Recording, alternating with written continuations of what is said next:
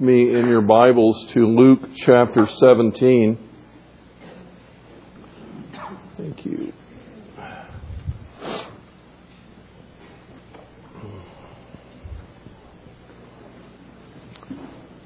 I always feel like I have a bazooka or something pointed right at me when I've got that thing in front of me.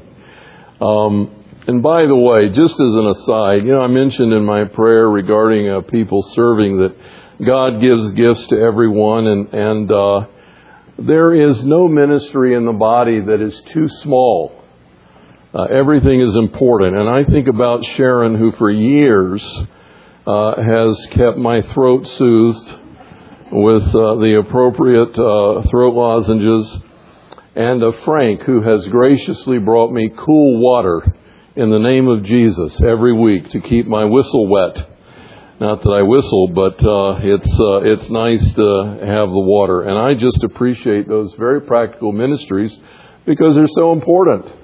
Uh, you have no idea how much they have blessed you, rather than listen to me rasp and hack my way through a sermon.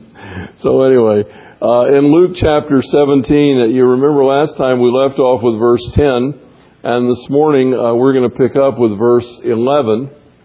Luke 17:11, and I think it's appropriate this morning just to read this passage for you so we get the whole thing in mind, and then we're going to talk about it in uh, some depth. Beginning in verse 11 of Luke 17, while he was on the way to Jerusalem, he was passing between Samaria and Galilee. As he entered a village, ten leprous men who stood at a distance met him, and they raised their voices, saying, Jesus, Master, have mercy on us. When he saw them, he said to them, Go and show yourselves to the priest. And as they were going, they were cleansed.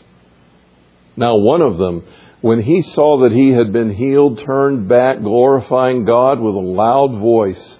And he fell on his face at Jesus' feet, giving thanks to him.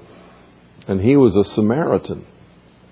Then Jesus answered and said, were there not ten cleansed? But the nine, where are they? Was no one found who returned to give glory to God except this foreigner? And he said to him, Stand up and go. Your faith has made you well. Now, having been questioned by the Pharisees as to when the kingdom of God was coming, he answered them and said, The kingdom of God is not coming with signs to be uh, observed, nor will they say, Look, here it is, or there it is. For behold, the kingdom of God is in your midst.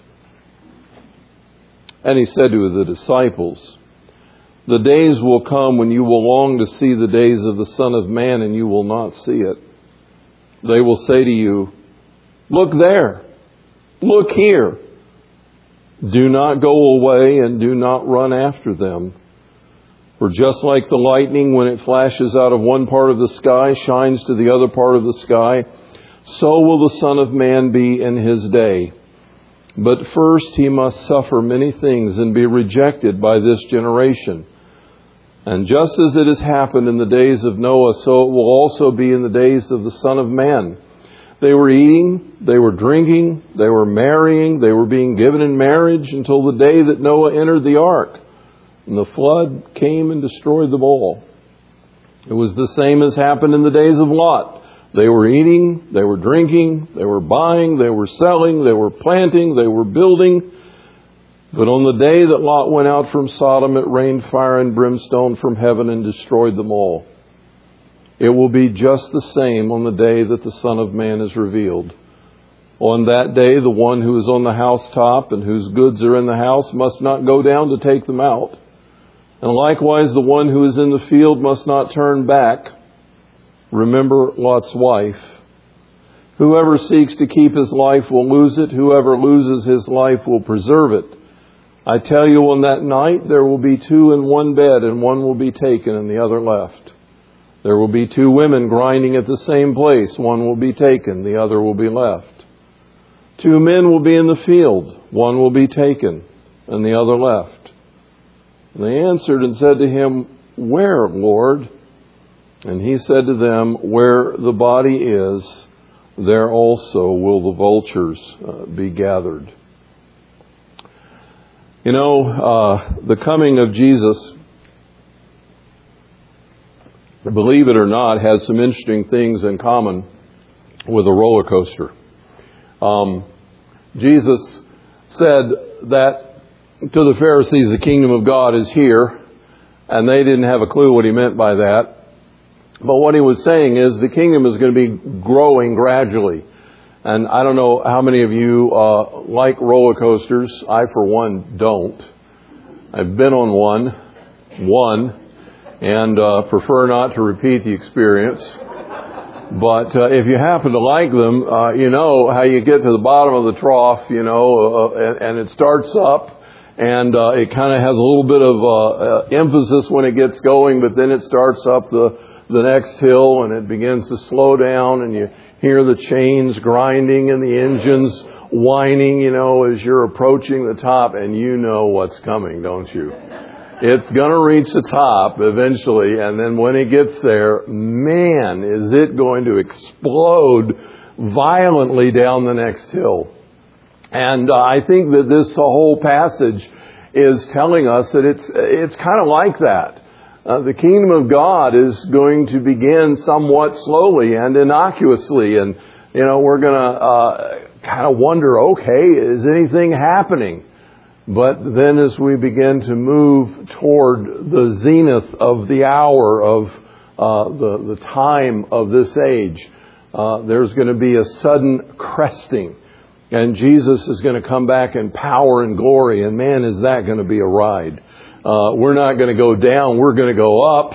And uh, there's going to be a lot of things happening, and it's going to be a fascinating uh, time. And so, uh, Jesus is telling us in this passage that we are to live in anticipation of his coming. Now, the interesting thing is that as a prelude to this um, teaching about his coming, there's this story about ten lepers. And Luke gives us a place setting. He said, as he was on his way to Jerusalem. Now, if you remember our studies in Luke thus far, and they go way back a while now, uh, you know that uh, we've been going toward Jerusalem for a while. It doesn't take that long to get there. Uh, but this has not been a direct path. This has been a meandering kind of ministry. But Luke uh, gives us that marking place earlier in his gospel that Jesus is setting his face toward his objective. And now we're being given another place marker. We're being told that this is the time when Jesus is again fine tuning his focus. It's not so much that he's taking a straight path to Jerusalem, but that he is now beginning to fine tune his focus as he moves toward his destiny and the purpose for which he came. And as he does that, Luke tells us that he is on his way to Jerusalem and he uh, comes into this village, outskirts of the village undoubtedly, where there are ten lepers who recognize him. His um, uh, fame has preceded him, and they recognize him, and uh, they begin to cry out.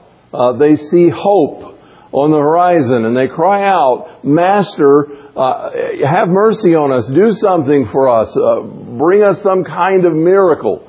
And um, Jesus doesn't even, uh, it appears from the story, bother to get near them. Not that he was afraid to, because he's touched many people uh, with disease.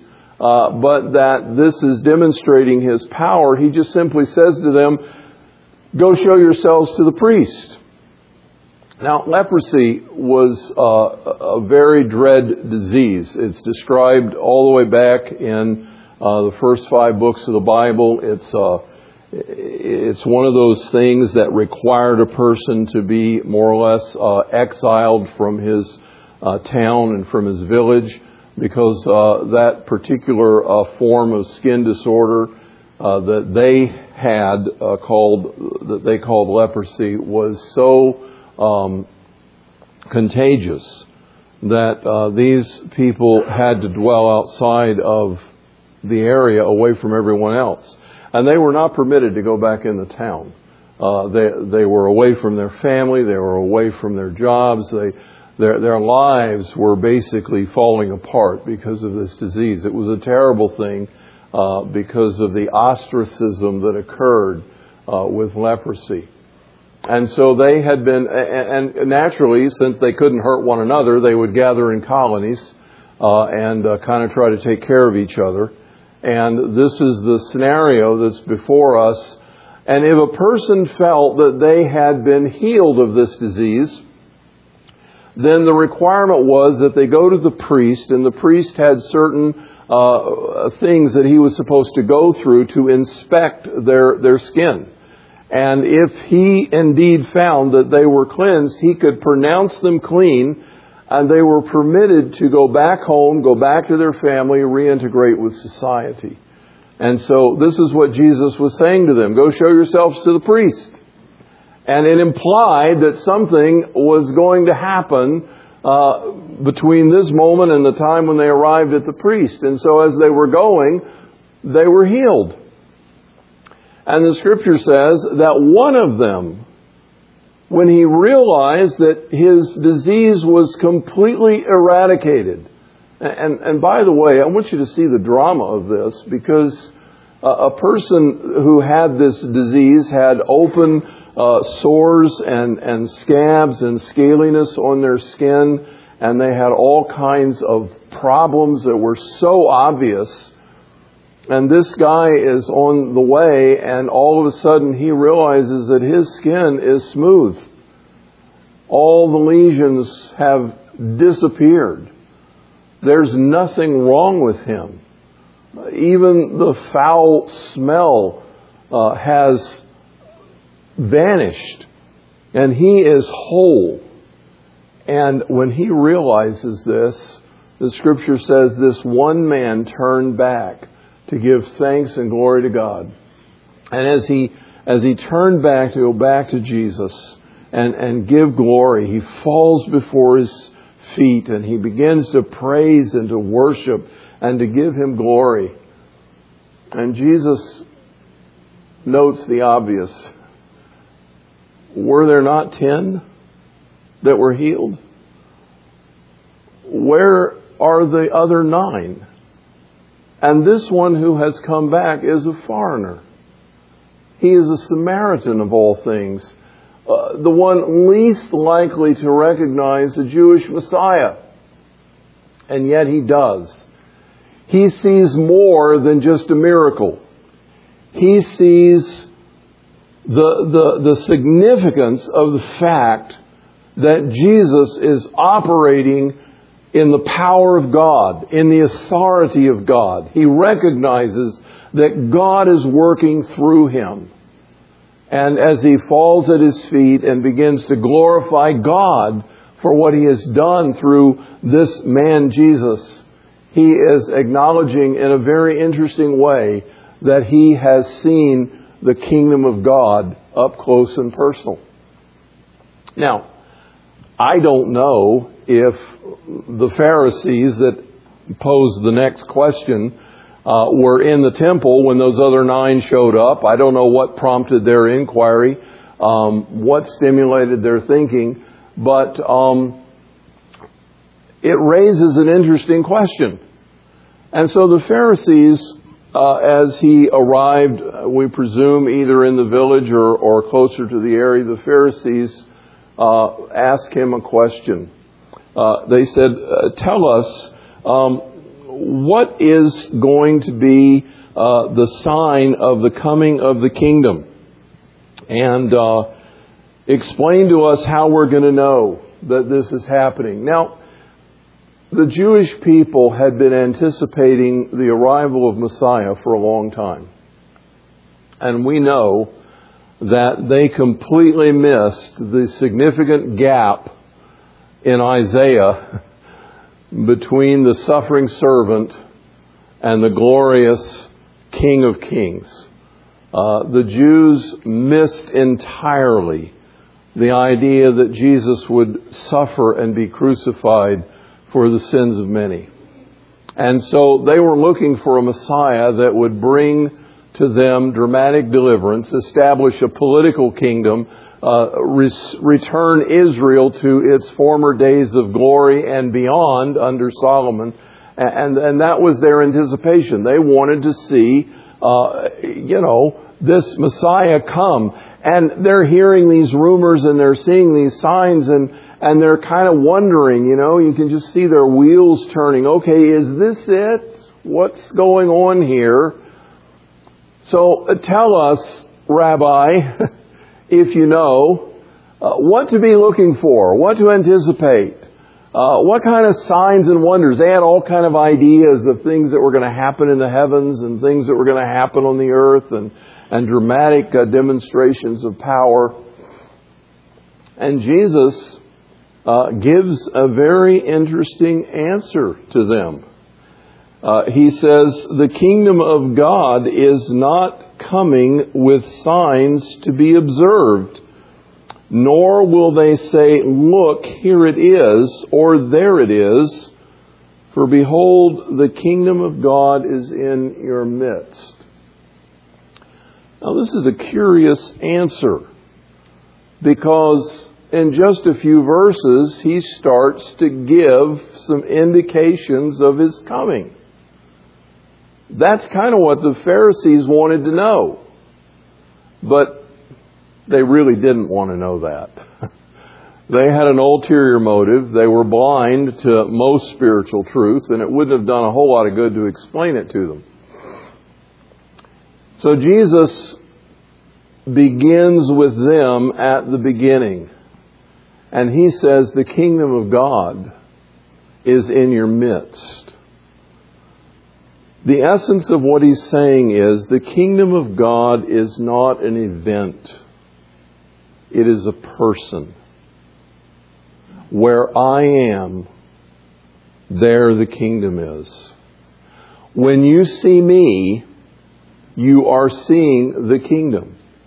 It's not uh, necessarily going to begin with cataclysmic, uh, you know, heavenly events. It's going to begin rather innocuously, rather in a small way. Yes, Jesus did powerful things, but when you think about it, they were limited to Palestine. The whole world didn't see these miracles. Only the people living between the Galilee and the and the um, uh, Dead Sea. Only the people living in, in that region of Palestine saw his miracles. And yet, wherever he was, he announced the kingdom of God has come. What made the difference? He had shown up with the power of God. And the kingdom of God is not a location or a political system. The kingdom of God is uh, a demonstration of the power of God that overcomes the effects of sin. It's a dominion. Do you follow me with that? Right now, this world is lost in sin. The vast majority of the world is in the bondage of sin. There are many Christians, believers in Jesus Christ, to be sure, but for the most part, the world, as the scripture says, lies in the evil one. Uh, it's covered in darkness. Uh, that's why Luke says early in his gospel, the people who sat in darkness have seen a great light. And those who dwelt in the edge of the shadow of death, upon them a light has dawned. Because the world is dwelling in darkness, under the power of sin. And sin manifests itself in all kinds of ways. Not only in the self centered nature that all of us have, in the hideousness of our thoughts and actions, but it lies in, in the fact that the, the ground itself is cursed, that the enemy uh, of our souls is the prince of the power of the air, that darkness reigns and sin is in control in so many places and so many events, Crime is rampant. Um, business is uh, corrupt in so many cases. Politics and nations are corrupt and have ulterior motives. Um, people suffer from awful illnesses, not because of their own sin, but because sin is in the world. And wherever Jesus went, he was about the business of undoing the damage of sin. It was his mission to reverse the effects. He healed the sick. He restored sight to the blind. He enabled the lame to walk. He forgave the woman caught in adultery and gave her a brand new opportunity for life. And the man at, at the, the pool of Bethesda and other people that he encountered with new beginnings and new chances. He gave people an opportunity to be different. He reversed the power of sin in the lives of people so that they were freed and restored to fellowship with God. And by acknowledging Him as their Lord and Savior, they came under a different dominion. So you see, the kingdom of God is not about a political system, it's about a person. It's about coming under the lordship of Christ. It's about being liberated by His power. It's about restoration. And the moment we do that, we actually, the scripture says, come into eternal life. Eternal life is not something you get when you die. It's something you have the moment you turn to Jesus Christ. He indwells you by His Holy Spirit, uh, conquers uh, the, the, the sin and death that has held you in bondage, frees you to walk in newness of life, and liberates you to live in Him. That's a whole brand new experience. And so, Jesus wants them to know that the kingdom of God is not so much this political um, presentation as it is the presence and the power of God coming in glory to relieve them from the oppression of sin. But then Jesus turns to his disciples. And he says to them, even though the kingdom of God begins with my presence, and I fast forward to the day of Pentecost when he said, I will fill you with my spirit and you will be my witnesses. And what I have done, you will do also, and you will spread this kingdom. And this kingdom will be preached in all the world. And the message of the gospel will go to all the nations. And when the mission is accomplished, then the end will come. But he says, as you begin to near that end of time, when we're approaching the midnight hour of this human era in our history, he says, there will come a time when you will long for my return. Things will get really, really bad. Life will get difficult. And for the godly, it will be oppressive and sad as we see the tragedy of the earth gone wild, humanity uh, gone after uh, the, the dominion of Satan himself. And we will long for his coming. He said, You will want me to come back. And it's not yet. And as the time builds and the hour draws closer, you will long even more and even more. And that very longing, that very yearning for my return will give you such a hunger and such a thirst that you are susceptible to being deceived. And he says, I don't want you to be deceived. I don't want you to misunderstand. I want you to know what's coming. And so he says, there, there will be people who will come and they'll say, we, we found the Christ. He's over here. We found the Christ. He's over there. Um, we heard about the Messiah. There's this man growing up in this town, in this country, and, and, and he is undoubtedly going to be the, the reigning Messiah. We've already seen that kind of thing. We've already had that experience. And Jesus says, Don't be deceived. Now, friends, here's where it's important that you know your Bible. It's really important. And I want to, if you, if you don't hear it anywhere else, I want to go on record today. If anybody other than Jesus Christ Himself tells you that Jesus has come, they're a liar. Jesus makes it very plain that when He comes for His own, we each will know it. There will be no mistake about it. You can summarily dis- discard all the headlines, all the announcements, all the proclamations as the product of fools and false prophets. You need not pay any attention. Jesus says it is absolutely clear. When I come back, it will be like the lightning flashing in the sky. No one can miss it. And you of all people, my followers, you will know. You don't have to be deceived. You don't have to be led astray by all of these ideas and these false prophets.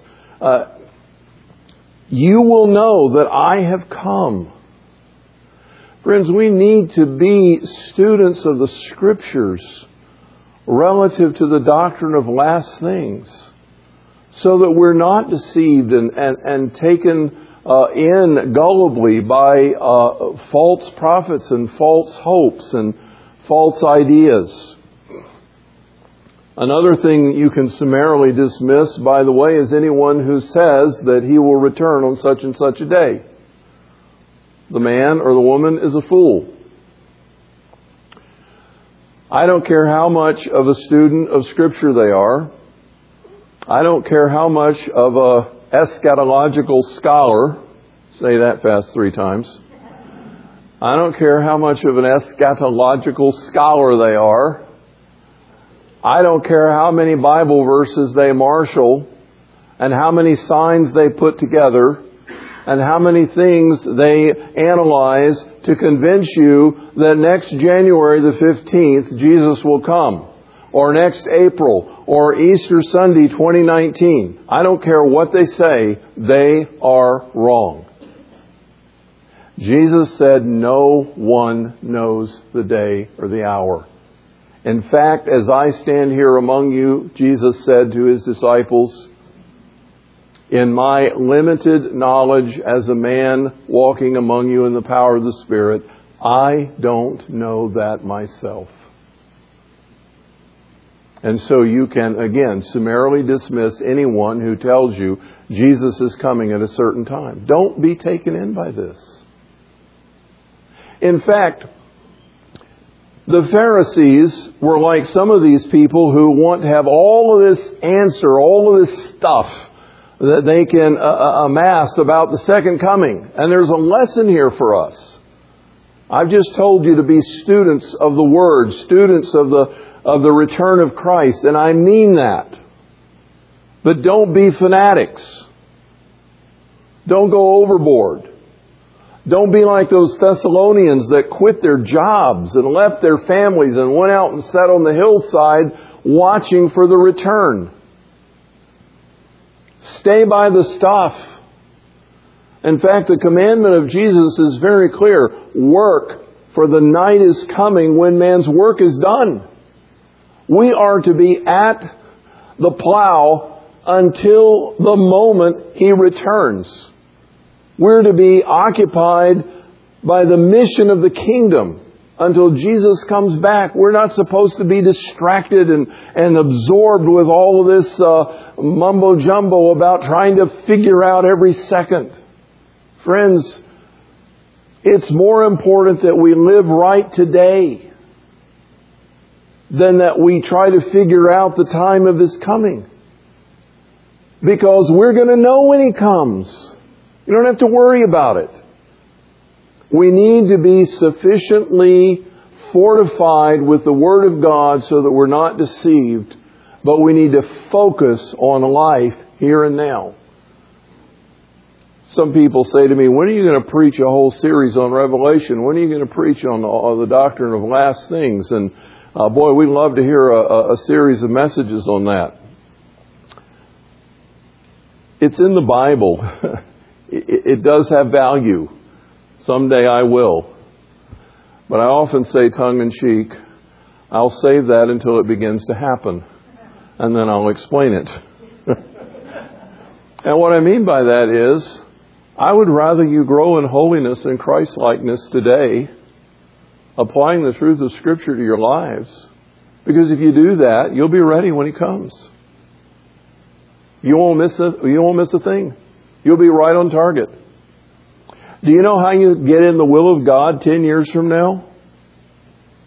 Take the next step today in His will. And then the step after that. If you're always putting your foot down in the path that God has prescribed for you, 10 years from now, you'll still be in that path. You don't have to worry about it. So I would much rather fortify you with truths of living in the power of the Holy Spirit and living with your eyes fixed on Jesus because I know that if you do that, you'll be ready for whatever comes. And so many people that want to spend all this stuff and time studying the doctrine of last things, they just want to tantalize their minds with all kinds of factoids about uh, cataclysmic events. And I have a feeling that we're never going to fully understand Revelation until we start seeing what makes sense in front of our face. Now, you can take that any way you want to take it, but People are always trying to figure out what what do these symbols mean? What does this mean? What does that mean? And I'm not saying that. Actually, to tell you the truth, boy, I'm on a rabbit trail. to tell you the truth, I think Revelation is far more literal than anyone typically thinks. And I think when John was up there in that heavenly uh, perspective, looking down upon the earth as Christ was unveiling to him the revelation, I think a lot of those crazy beings that he saw. I remember reading uh, Salem Kirban 40 years ago about you know how the, the the grasshoppers and those things were the were the were the F-16s and all that kind of stuff. Oh please, I think they were demons that John could see that the people on earth can't see. But they were wreaking havoc in ways that people did not comprehend. I think it's far more literal than what we've ever imagined. But the point is, it's given to us to aid us as these events begin to unfold. Now it is our responsibility to walk with Jesus and to anticipate his soon return. He is coming back. His coming is imminent. It is on the horizon. Jesus is near.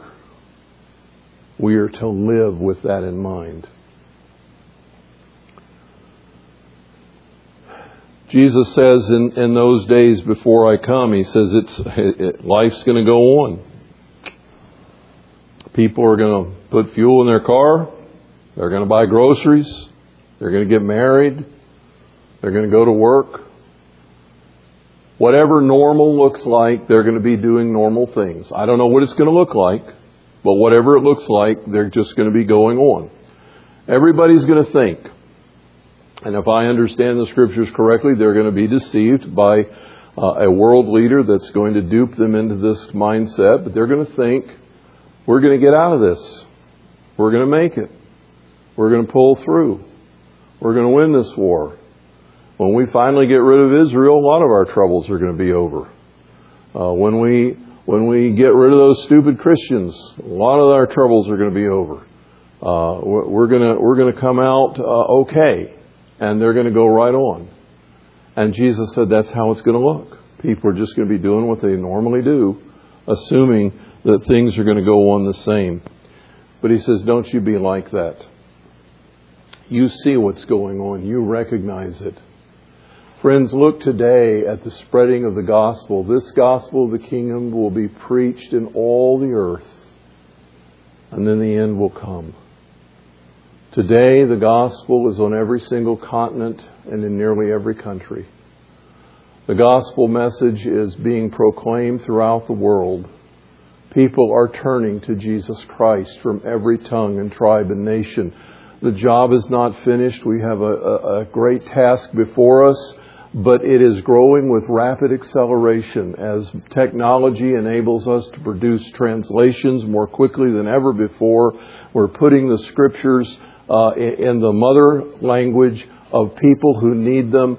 We're sending missionaries to unreached people groups. God has so ordained it that many, dozens and dozens of unreached people groups are coming here. They're studying in our universities and colleges. We have them at our doorsteps. We have the opportunity to love them and expose them to the message of Jesus Christ, and many of them are going to go back to their countries of origin and be leaders. We have a golden opportunity. The gospel is beginning to, to spread, but we also see the other side of the coin. We see uh, wars increasing. We see natural disasters increasing. We see a technology developing that will make a one world economy very possible. We see a cashless society emerging. And yes, I like wireless banking as well as anyone. I hardly ever write a check and, and I don't mail anything anymore. It, it's just all electronic. But I know there's going to come a day when that gets all wrapped up in an economy that is driven by a man who is opposed to all that God stands for.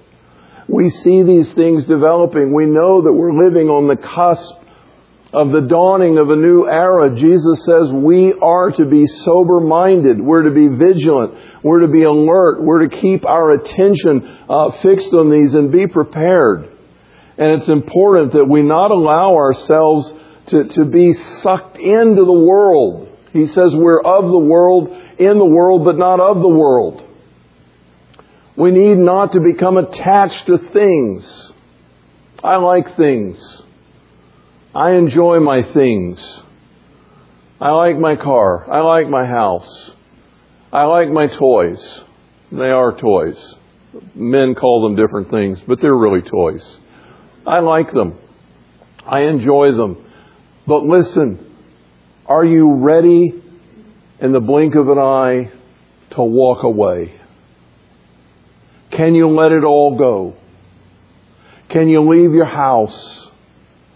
Can you abandon your stuff? Are you ready to walk away from it all to follow Jesus Christ? Are you willing to proclaim His name no matter the cost? And one day when that trumpet sounds, are you going to look back at what you're losing? Or are you going to look up to what you're gaining?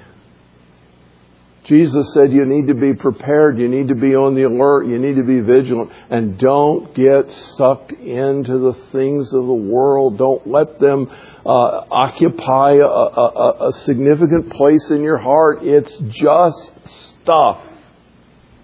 It's just stuff. You know, it's interesting when people come to the end of their days and they know that their own lives are drawing to an end, regardless of what's happening in the world. They become strangely detached from the things of earth. All the things that were important to them don't matter so much anymore. And, and, and the viewpoint changes. And all of a sudden, the most important thing is family. And if they know Jesus, it's drawing near to Him. Other things just lose their interest. For those who know the Lord, anticipating Jesus is the most wonderful treasure in all of life. And wanting to ensure that our loved ones go with us is so terribly important. Because Jesus says there will come a moment that roller coaster is going to top the crest and it's going to start down down the slope. and it's going to be amazing from there on out. There will come the moment a trumpet will sound. The dead in Christ will be raised. We which are alive will be caught up together with them to meet the Lord in the air. Our bodies will be transformed into their eternal, glorified, and resurrected bodies. We will see him in the flesh, but it's going to be a glorified flesh, resurrected in power. It's sown in dishonor, it's raised in honor, it's sown uh, ignobly, it's raised in glory and might. It's sown deteriorating and broken and beaten up and, and worn out. It's raised in strength and vigor and vitality. There's going to come a day, and it's going to be so sudden and so swift. Two people are going to be side by side. The one who knows him will vanish in the air, and the one who doesn't will be left. Husbands and wives will be separated if they have not both settled their decision for Christ. Co-workers will be separated if they have not settled their decision for Christ. In the, in the moment, in the twinkling of an eye, will be changed into incorruptible glory with Jesus Christ. We will behold him face to face, the bride and the bridegroom as we meet him in the air in his glorious return. Friends, every time, every time I stand before a grave at a cemetery at the end of the funeral service, my prayer is that we will continue to march to the sound of a distant trumpet, anticipating the first peal of the note as the trump of God resounds and that person comes out of the ground and we're caught up together with them to meet the Lord in the air. John says, Everyone who has this hope in him purifies himself just as he is pure. There's something about the anticipation of the coming of Jesus that actually produces holiness in our lives. It rights our thinking. It establishes our priorities. It puts things in perspective. It gives us a cause to live for the right thing because we know that what really matters is that we are prepared to welcome the bridegroom on that day. Is that how you live? Do you long for his coming? Does this message stir your heart with longing? Are you anticipating his return? Do you wish it would be today? Or maybe in the morning? Or maybe next week? Is there anything you're doing that's more important than that in your mind? The one who has this hope in him purifies himself just as he is pure. Father, we come to you this morning in the name of the Lord Jesus Christ. And we ask in Jesus' name that you cause us to think rightly, that we would not be intellectual fanatics looking for clever interpretations and pinpointing dates on calendars. Rather, that we would live with our eyes fixed on you, with our priorities straight, with our passions aligned with yours, with a mission burning in our heart to speak to all the world next door and across the ways of the good news until at last the task is done and you come back. Lord, we love your appearing. We live for your coming. With joy, we anticipate the sounding of the trumpet. Lord, make our hearts ready. In Jesus' name, amen.